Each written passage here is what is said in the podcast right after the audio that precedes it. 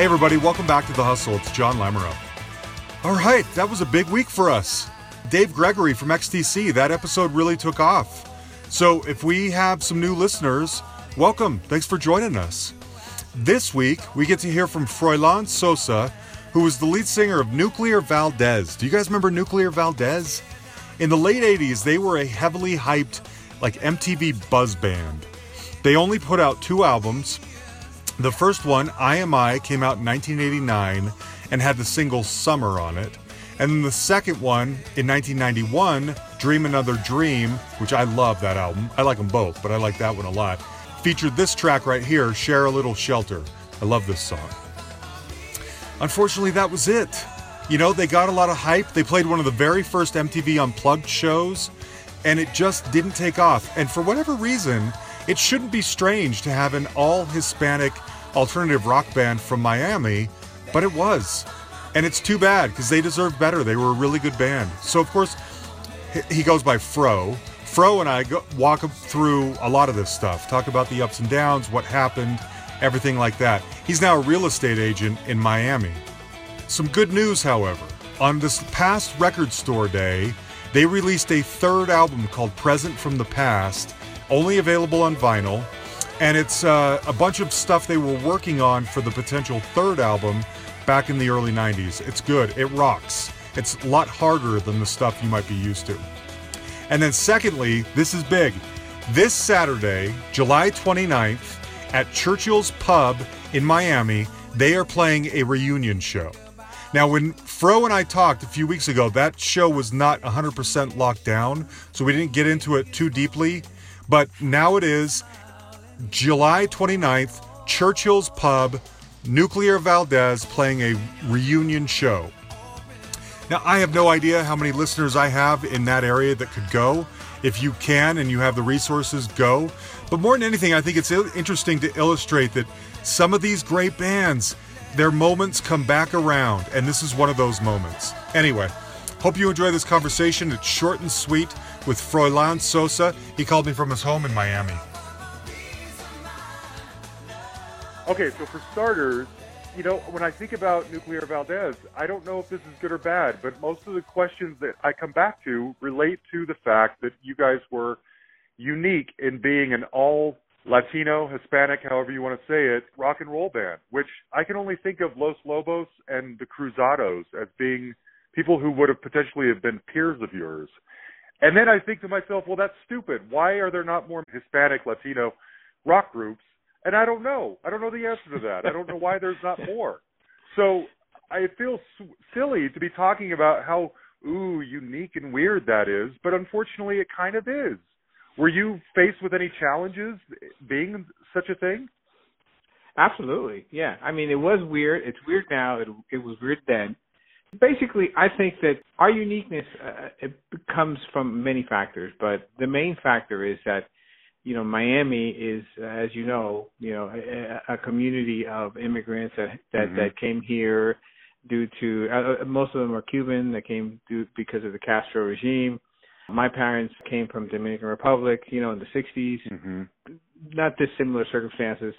But, you know, our generation, I think, even though we weren't born here, we really embraced American culture. And even like the other guys in the band, even when they were teenagers in Cuba, they really loved, you know, rock and roll music and the English rock that was coming out of there in the 60s. So we already had that in common when we were here as kids. And I think that it was just coincidental that we were Spanish, you know, that we were Latino. But in our minds, you know, we were just normal rock guys that loved, you know, Beatles and Who and Led Zeppelin. You don't sound et cetera, Hispanic. You don't sound Hispanic, so there's nothing there's nothing making you sound culturally different. You sound like a great rock band. Well, yeah, and but there are slight differences, which we really thought it was a cool thing to do and to emphasize is that you know, we did bring a slightly different angle, the way we approached music because of how we were raised and what we listened to, you know, as kids in the house. And we tried to add that anywhere we could, you know. It came naturally, but at the same time, there was a movement called Sincerity Rock. They used to call it, tagged it back then. And we kind of espoused that, you know, we really wanted to be sincere and honest in what we were trying to do. And basically, you know, like I said, we were Latinos doing rock, and I think the music kind of showed that, you know, in some ways. You know, I as a child, I listened to a lot of R&B as well. So, you know, my vocal style, you know, to this day, I still love to sing, you know, with some R&B. And the guys in the band, you know, George, for example, the guitar player, you know, he's well-versed in jazz. He's well-versed in flamenco-style guitar playing. You know, he's just not a rock and roll guitar player, and that also shows in his playing. We really tried to, you know, Juan was very literary. You know, he was really into reading and writing, and you know, he was one of the big emphasis of the lyrics back then. So you know, that's how we created music. When you were signed, when the A&R rep or whatever that discovered you and you get signed to Epic Records, and I imagine you guys are just thinking, we've hit it big. Were there talks with those people about, we're going to have a hard time marketing you because you're Hispanic or you're not straight up white or whatever? I mean, were these discussions that were happening in real time? Well, absolutely. I think that we were discovered because we were so different. Yeah, remember, we were just getting out of the 80s era, you know, and you know that the 80s is all about being weird, right? Very true. And so, you know, here we come, and then we are in a sense, in a classical rock and roll sense, weird. So I think that the record companies, they thought, hey, you know, this is different. You know, I think that was the interest why they signed us. Obviously, marketing was a challenge, you know. And especially, I think that it didn't help that we really came into a vortex of change. If I could start telling you everything that has changed when we jumped into the business, you wouldn't even believe it, including record companies, formats of the way the manufacturing process of the music, the radio stations, everything was in flux when we got in there. So it was definitely a marketing challenge for us. But I remember hearing the name Nuclear Valdez all the time. In fact, I think there almost seemed to be more buzz than there was like actual times I would hear you on the radio. Now, I grew up in Salt Lake City, Utah. Maybe that just was not the hub of Nuclear Valdez. Maybe Epic was like, we're not going to try and break Nuclear Valdez in Salt Lake City. But anyway, but I remember, you know, I Unplugged and seeing the video on MTV and stuff like that. By the way, were you guys was that the very first Unplugged to air on MTV? It was not the very first Unplugged. From what I understand, it was like the third or fourth Unplugged. Okay. But it was definitely early on. It was you know, just about the beginning of it. Yeah. There were still certain things out back then, and it was very different than the way it ended up. It evolved after that, you know.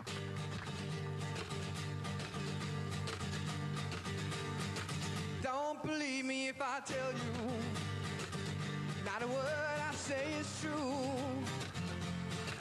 Don't believe me if I tell you, especially if I tell you I'm in love with you. Don't believe me if I tell you that I wrote this song for you. There just might be some other silly, pretty girl I was singing to. Don't believe a word. These words are easily spoken. And your heart is like a promise that was made to be broken.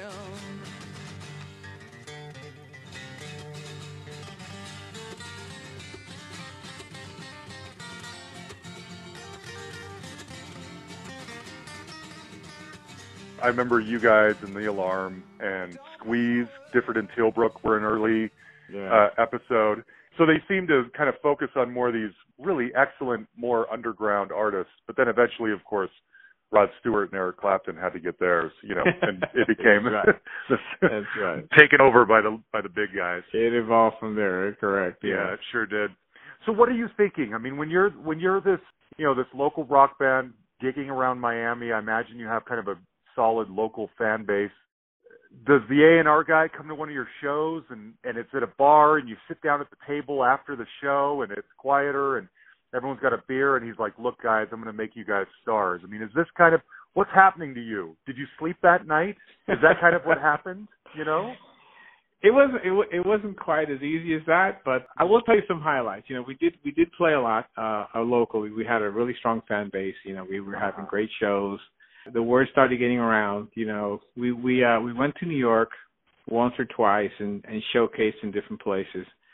And then, you know, the typical thing happened where a record executive flew down here, showed up in a huge white limo, you know, the whole thing just like out of a movie, you know, comes in, sees the band, calls a meeting after the show, and says, yes, I want to sign you guys. At this point, it was not the record company yet. It was a production company called SBK Records. And so they signed us, and they said, well, now we're going to look for a record deal. So, you know, they started shopping us around. And we ended up signing with Epic Records, you know, at the time, you know, to CBS Records, I should say. That was what we signed. True. And okay. that was even cooler because they flew us to New York, they picked us up in the limo, you know, we went to the offices there on you know, next to the park.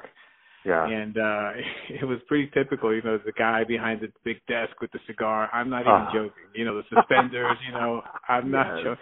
And we were like, oh, my God, this is what we expected, so this is what we got, you know. But, it was very cool. Okay. Did you feel like the promises they made, did they come through on those? I mean, do you think they did all they could do to promote, especially that first album, I Am I? I mean, you know, I remember seeing Summer on MTV a lot.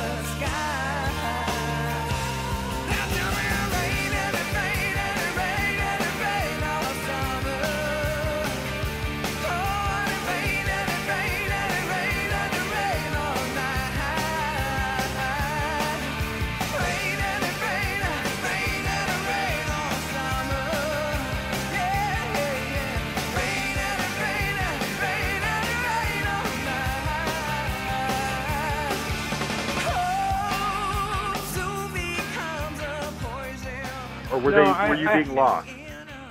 Well, we had, you know, we didn't know. We were musicians, and we were trying to really be true artists, you know, in the sense, and you know, we really didn't want to get bogged down in the business. That was our mistake number one. But the bottom line is, when you get into the business, you realize that it's a real business. It's no different than selling products to a grocery store. And what happened to us was a very interesting mistake because MTV really, really liked the fact that we were this weird band from Miami, and they picked up the video as soon as we finished it, and they started playing it. And the record company, they were not ready to release the record yet, so we had a problem with timing. By the time the record company finally got the records to the stores, you know, MTV had been playing it for a while, and you know, for things to work, at least the way it worked back then, you know, it had to all be coordinated between all the radio stations and the record stores and et cetera, et cetera. Yeah, yeah. And we were,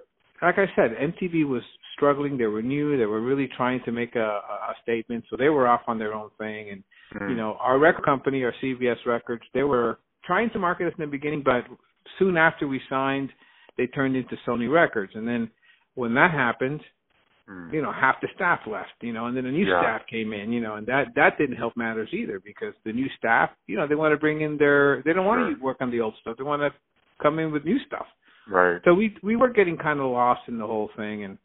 And you know, we just had bad timing, you know, bad timing. Now, there's kind of a little bit of a stylistic shift on the second album, Dream Another Dream. That was the one that I came into you guys on. Right. There's a little bit more of an R&B feel in there. There's some drum sampling and stuff like that. Was that a conscious decision? Were you thinking of, were you trying to change with some times or pop it up a little bit? Like I said, like I mentioned earlier, we were really trying to be honest artists. And at the time, that was a developing technology that was getting into the music, you know, and all of us, we were getting really heavy, going back into our roots of the old Cuban music. You know, even though I'm Dominican, I love old Cuban music. Sure. And I was listening to tons and tons and tons of old Cuban music. I was buying stuff that was out of print. And, it was a whole thing. Our first album was very rootsy and very rock and roll, four-piece pretty much. I mean, we pretty much recorded it live in the studio, most of it, The second record, we wanted to branch out a little bit musically because, like I said, George has a jazz background. I have an R&B background. The other guys in the band are also well-versed in different things. So we kind of wanted to experiment with that, and that's what the record came out like. We weren't trying to, compete with the first one. We were just trying to do whatever came naturally at the time, and that was what was in our hearts at that time. We really wanted to showcase what we were really grooving on, at that full moment in time. Okay. And, yeah. So you got to tell me what are just some of the best, tastiest memories from this period. I mean, Nuclear Valdez never quite breaks through, but there's a buzz around the band for a couple of years there. There's a while where you make a living as a musician. I know you're touring and you're opening for people. Are you meeting heroes? What's happening? Oh, my God. It was definitely a roller coaster ride. To start with, we recorded the first album at A&M Records in California. I don't know if this was something that the record company did on purpose, but they flew us out to California. We were there for 3 months at A&M Records.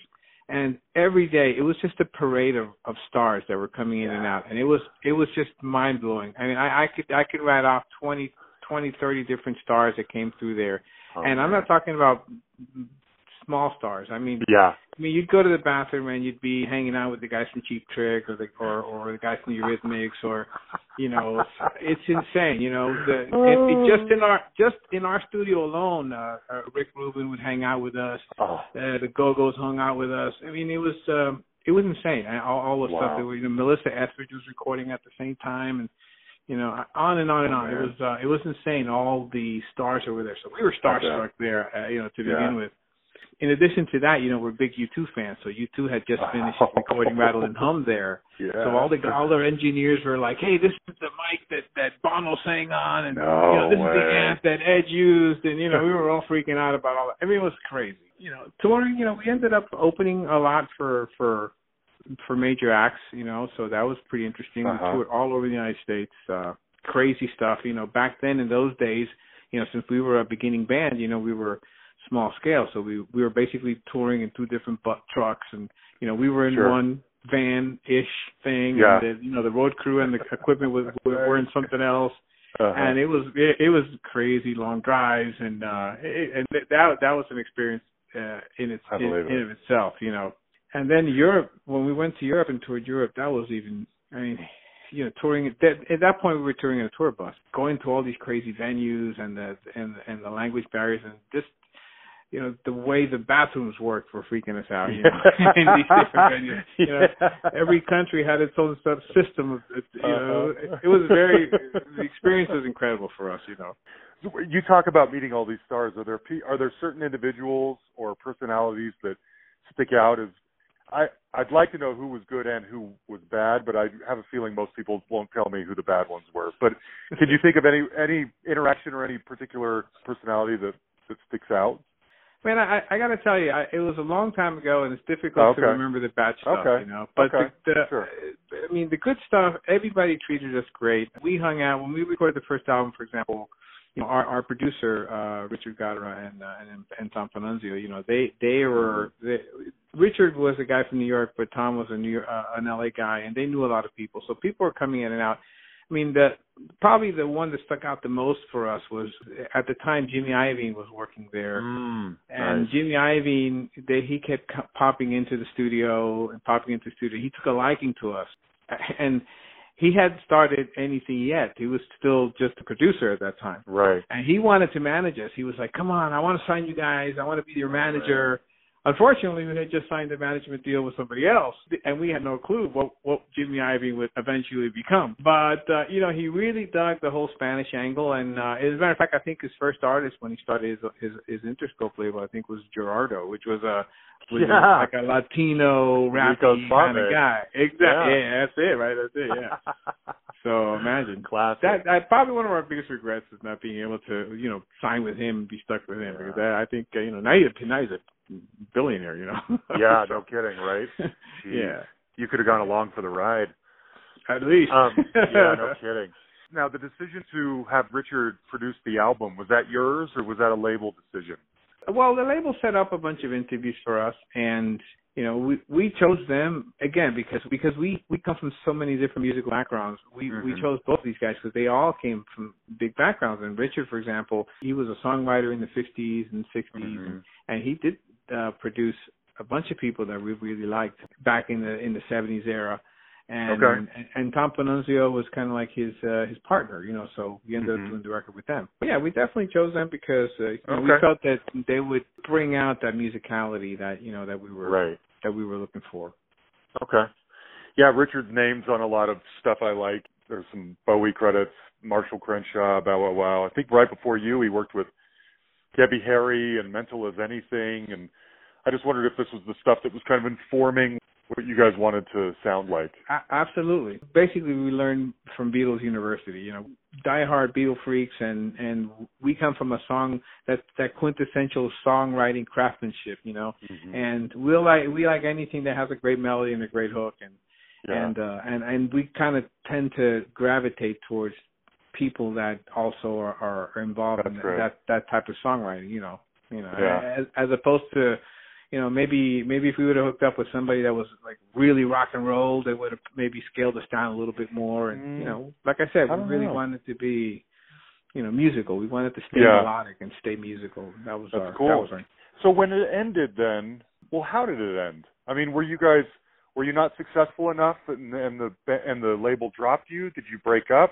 How did this come to an end? Well, basically what happened was the first album, like I said, the timing was all over the place, and we were having trouble getting on certain radio stations because rock radio was formatting into classic rock radio. You know, they were still playing Led Zeppelin and The Who instead of playing what was happening. And then, you know, what was that band back then? I can't remember. There was a big band back then that basically sounded like a 60s rock band. And those are the type of things that we're gravitating to. So we were having trouble getting on the radio. And we released the first album. We released the first song, Summer, and we did a video for Summer. And I always thought that we should have released a second song and a second video from the first album at that moment in time. But our manager, I think he did it for selfish reasons, but he wanted us to go to Europe instead with one of his bands, The Church, to tour. Yeah. So all the monies and all the focus and everything went towards the European tour, which we did.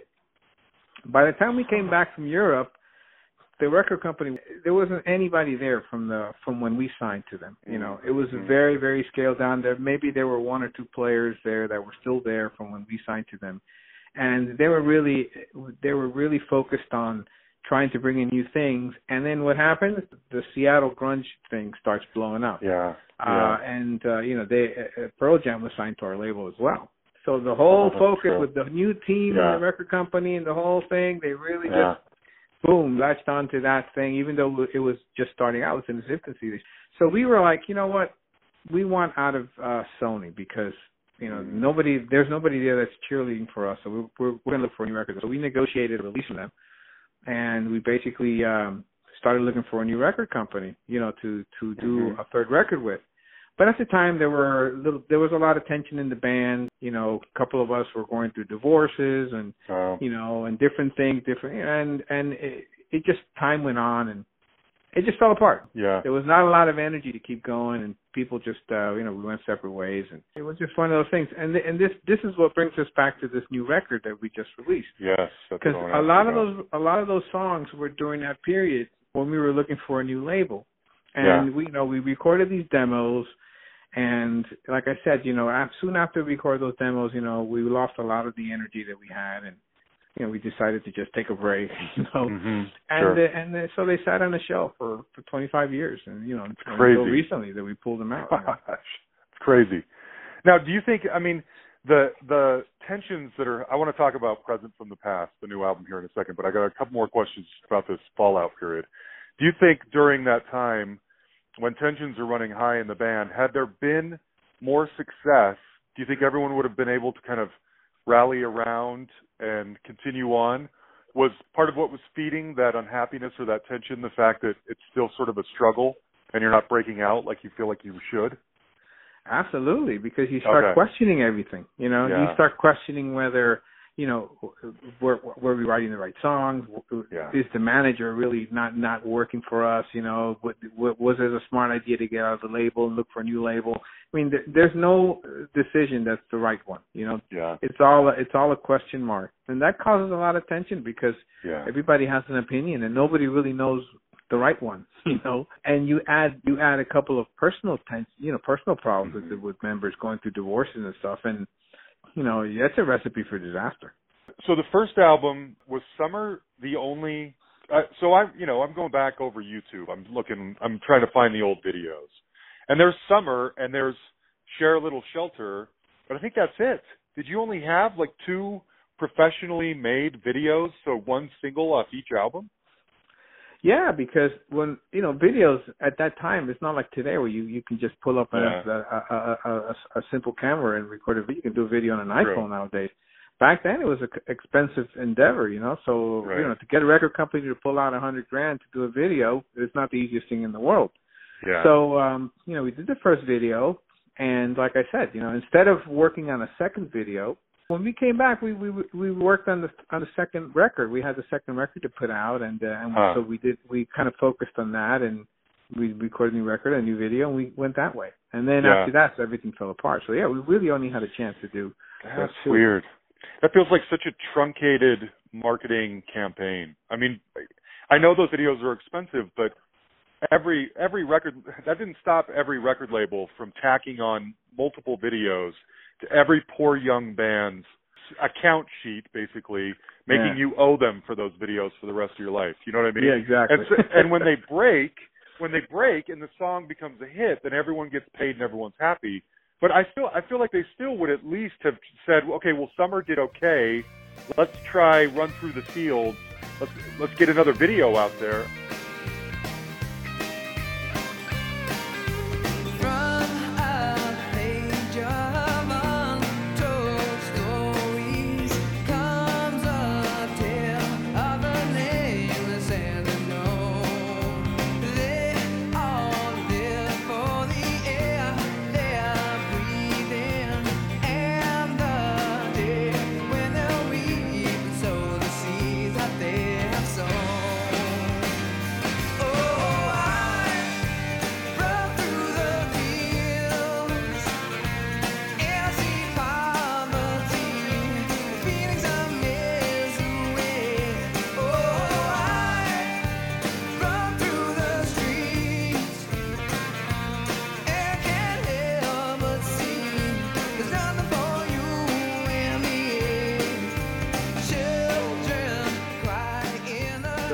That when Summer came out, it was one team, and then when it came to do the second record, the second video, that nobody from that team was there. So you know, the only way to entice a new team is with a new direction. You know, that was the only way to get them interested. You know, I mean, record companies, it's a funny thing. You got to understand, they sit around in conference rooms and they have all these people working for them. And you have all these guys that just graduated from college and a bunch of suits, and you know they're trying to figure out. You know, they don't have one artist; they have 30. You know, they're trying to figure out, okay, how are we gonna? Okay, who can we market today? Who's doing this? Who's doing that? And that's basically how they make the decisions.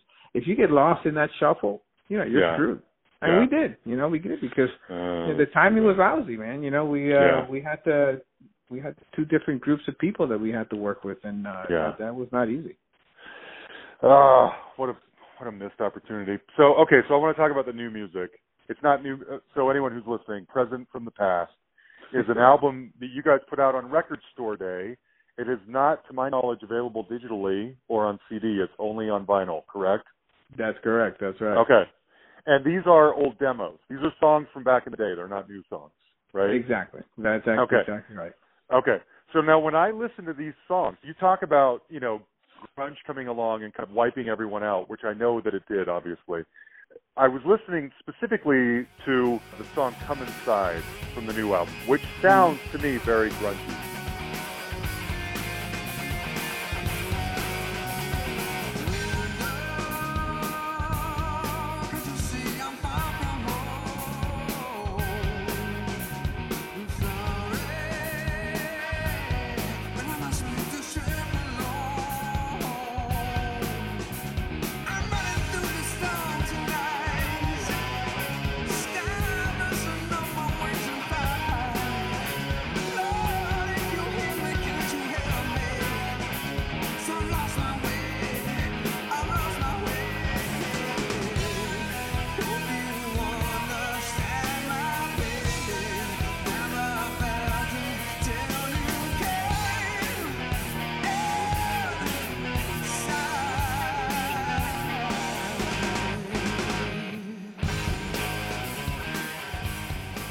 Hard.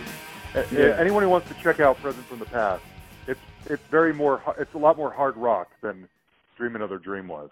But I'm listening to it thinking, well, this song would have made sense at the time. This could have jumped the chasm between the old guard and the new grunge guard. But then I started thinking, I wonder how many other bands thought to themselves, you know, I could play this game too. Just give me a chance. Let me write a grunge song or perform. I can play along. But didn't get the chance, namely like you guys. You know what I mean? Yeah, I mean, we weren't trying to copy the grunge thing, but we were definitely influenced by it. You know, I will say that. And you know, by nature, like I said, we come from different backgrounds, but we do love that hard edged rock music. Sure. And you know, our first album was similar to that, not as hard as this stuff, but at that time we were really kind of pissed off too, so we really wanted to. You know, we wanted to be angry sounding, you know, and we wrote these songs, and, you know, I mean, we wrote a lot of different things. I have a lot of stuff, you know, sitting around, and, you know, the way we picked these songs for this particular project was I wanted it to make sure that it was, you know, the four original guys with the same mindset, you know, that we had, and then I had to find stuff that sounded halfway decent, because as you know, you don't want to show everybody, not every demo, some demos are, you know, a little too embarrassing to show to anybody. So, you know, I had to find stuff that sounded halfway decent to fit on the record. So, you know, that was part of it too. But yeah, we were definitely influenced through the time. And if we would have found another record company to pick us up, you know, I think we would have been able to compete a little bit with the grunge sound at that time. You know. So then, when the band breaks up and everything kind of comes to an end, do you continue on then as a musician for a while? I mean, what's that next day, the next morning? You know, you wake up in the morning, you're no longer a professional musician, and you think, I got to go get a regular job. Or what do you think? What is that like, you know? It's pretty shitty. Yeah, it does. I mean, it didn't quite happen like that, but, you know, we definitely had our difference of opinions, and we started putting space in between ourselves. But, you know, I think individually, you know, I kept working in my home studio, coming up with stuff, and occasionally I'd hook up with George, and we'd record something together, or I'd hook up with Juan. And the band per se were not together, but, you know, we were still friends, and we still spoke all the time, and we still hung out on occasion. And then, you know, the reality sets in that, you know, we're not 19 years old. We got to make a living. So, yeah, you got to go back to the real world, you know, and start doing what you got to do until you always have that hope that something's going to turn around in a short period of time. But, you know, one thing leads to another, and you find a significant other, you get married, you know, you settle down. George had a couple of kids, you know, life happens, you know. And I do know. Yeah. And it's all good, man. It's awesome. It's all good, you know. So what do you do now? I'm a real estate agent. I've been a real estate agent for almost 15 years. That is wild. I would love to buy a house in Miami from Fro Sosa, the front man of Nuclear Valdez. That would make me so happy. Come down. We'll make it work. Don't worry. That is wild.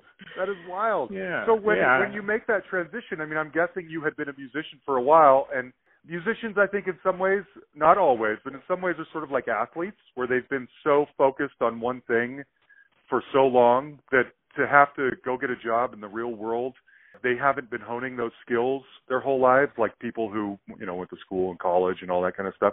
Did you find it difficult to adjust to real life, or how did that happen? It was very difficult. You know, you have a question of, okay, what am I going to do? You know, should I go back to school and learn something? You know, I tried that. That didn't work out. It was too expensive, and I didn't, couldn't get that going. And then, I worked in my dad's business for a while. He was in the automotive business, and I did that for a while. But that didn't work because, being a musician, I just couldn't adhere to a 9-to-5 type of schedule. You know, it was very difficult for me. Right. So, I ended up becoming a real estate agent just before the housing boom, and it really worked out well because I make my own schedule. I can sleep late, I can stay up late. I work on the weekends just like a musician would. So it's kind of like it's kind of a good fit. That is amazing. That is amazing. Yeah. And are you married? Do you have kids? What's your personal life like? I am married. Okay. I've been married now for 24 years, I think. Oh, my gosh. Yeah, but I don't have kids. Okay. George is married also. He has a couple of kids, and Juan's married, has kids as well. And, okay. And Robert's still a rock star, so. Oh. Wow. He's the one that we all look up to. One of you made it. Oh, that's wild. He's the one that made it. Oh, that's crazy. Do you still have, like, the Soul Glow hair going? Oh, well, no, I have to be a lot more conservative. Okay, I wondered. Because the only thing better than buying a house from you right now would be if you still had the big, long kind of afro from back in the day. That would have been even better, you know? Yeah, that's a little difficult if people take you serious, yourself like that. I can just see your face on billboards and, like, bus stop signs and stuff from back in the Nuclear Valdez days. Yeah, that sounds kind of cool, though. You should, right? Who wouldn't buy a house from that guy? I'll tell you a funny story. We were playing in, I think it was in Baltimore back during the first album, and we were doing the sound check, and this guy comes up to he's like hanging out, watching us do the sound check, and he has flowers with him, and he's looking at me, and he's like, I couldn't make out what's going on, and he stood there for like half an hour. And then he finally goes up to John and goes, "Hey, is that guy a girl or a guy?" And John goes, "What are you talking about? He's a guy." And he goes, "Shit, I thought he was a girl. I came here. I brought him flowers and everything." I don't know how that happened, but that's a true story. Oh, that's the best. That is the best story. Oh, my gosh. I love it. He said, I thought he was a cute little African-American girl, And you're like, well, hey, I like flowers, too. I'm not going to go on a date with you, but you can leave the flowers, That's pretty funny, man. Awesome. Now, is there much of a demand for, like, a reunion? I think I read somewhere you guys have only played, like, 3 shows in 15 years or something like that.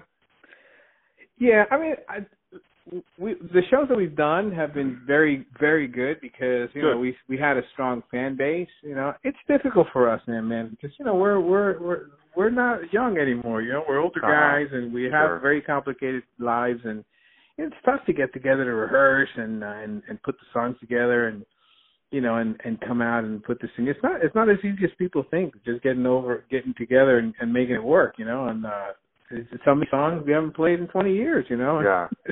Your body is not the same, and doesn't function the same. So that is easy, and so there's not a big appetite for a long-term union type of thing. But we decided to put this thing out, and you never know, Sure.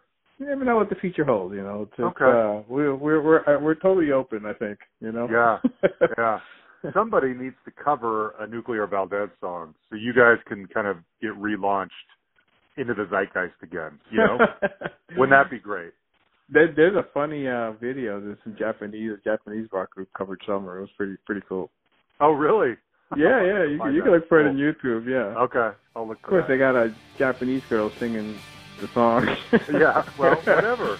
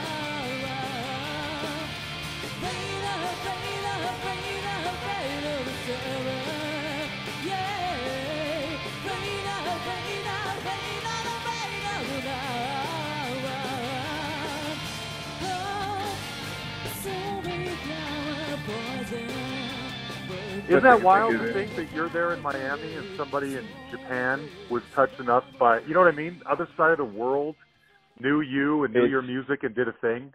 It's completely amazing. It's so cool. And that's the one really good thing about the world we live in today is that the world is so small, and, you know, to this day, we still get people contacting us from all over the world, you know, all over Eastern Europe and Western Europe and the Philippines and Asia. It really is interesting. Yeah. That's got to feel good. Well, good for you. Okay, so I always close this out with a couple of questions that I ask pretty much everybody, and maybe you've already touched on some of these, but if you can think about something else, go ahead. One is, I want to know what your biggest regret is. You had mentioned not going with Jimmy Iovine. If that really was an option, maybe that's it. But was there a thing that, like, if I hadn't done this thing, something might have bounced a little differently? And then I want to just know what, you know, when you're sitting at home and you're comparing homes in a certain neighborhood for your people, for your clients, and you're thinking, I was a rock star once, you know? What do they call it? Pulling comps? Yeah, you're pulling comps. You're pulling comps, and you're thinking, you know what? In 1990, I played in front of whatever. What is that memory that is just so tasty and excellent you can't believe it happened to you? Man, I'm a studio rat, man. So that you know, what makes me the happiest is thinking about recording at A&M Studios, like I told you before, with all those people walking around. And And of course, my biggest regret is not working with Jimmy Iovine. Of course, because, you know, we didn't know a lot about business, and we really needed a business person to be with us. That I thought they would do the right things for us, and, you know, things would have turned out different in my mind. But sure. I was just curious. Well, look, Fro, this is great, and I became a fan of you guys. I think it was about 10 years ago. I always knew the name, but I didn't hear it enough to go buy the albums or anything. But about 10 years ago, there was this. I live in Denver, and there was a UCD store here. It's gone now, like everyone else, but it was called Cheapo Discs. And the first Saturday of every month, they would have this dollar sale, and so I would go every month religiously and just scour the racks looking for anything that was on sale for $1. And Dream Another Dream was one of those albums one time. And I thought, you know, no offense, I'm sorry that I only paid $1 for it, but I'm so glad I did because I loved it. And great. As soon as I saw it, I thought, I knew these guys. I never really paid much attention. Let's find out what they're all about. And I love it, and I've loved you guys ever since. And so, anyway, thank you for being you. You know, I love to meet people that discovered us through the second album, and because most people know us from the first album, but it's awesome when you hear somebody that discovered us from the second album, and then they discovered the first album. That's a cool twist. Yeah, that's where my loyalty goes. So, anyway, thank you so much for talking to me, man. I really, really appreciate it. Oh, man, it was really fun. Thank you so much for having me. There you have it, Fro Sosa. Such a good guy. And they were a great band. Check them out if you like that kind of sound. That late 80s, early 90s, just before grunge, alternative sound of like Jane's Addiction or R.E.M. even. Really good stuff. And there's only 2 albums. Do it. In fact, the second album, which I mentioned I like a lot, there's a song in there called Dance Where the Bullets Fly. That's what this song is right here. Great track. And Churchill's Pub, July 29th, this Saturday, in Miami. If you have the resources, go to the reunion show. I would give anything to go to that show. All right. The next 3 weeks, by pure coincidence, each guest you would file under the letter E alphabetically, strangely enough. And next week, we are talking to the man behind one of the biggest songs of the 80s, #1 hit. And yet, I don't know that anyone really likes this song anymore. You know how Love Shack from the B-52s was a huge hit and everyone knows it and it still gets played, but I don't know that anyone actually really likes it anymore? This is one of those kinds of songs, and yet we have a really great conversation about it. Now, the business, as always, you can find us on Facebook. You can like our page. You can communicate with me on there. That's where I do most of the communication. You can find us on Twitter at The Hustle Pod, or you can email us at thehustlepod@gmail.com. And if this is your first time joining us, thank you, welcome. Go back into the archives and see if there's other bands that we've covered that would be interesting to you. Or you can send me a message if there's somebody new you want me to try and track down. Write us a review, in fact, while you're in there, please. And thank you, as always, to Yan the Man Motkevich, my right-hand man. Love you, buddy. Thanks for everything you do. Guys, we will see you next Tuesday.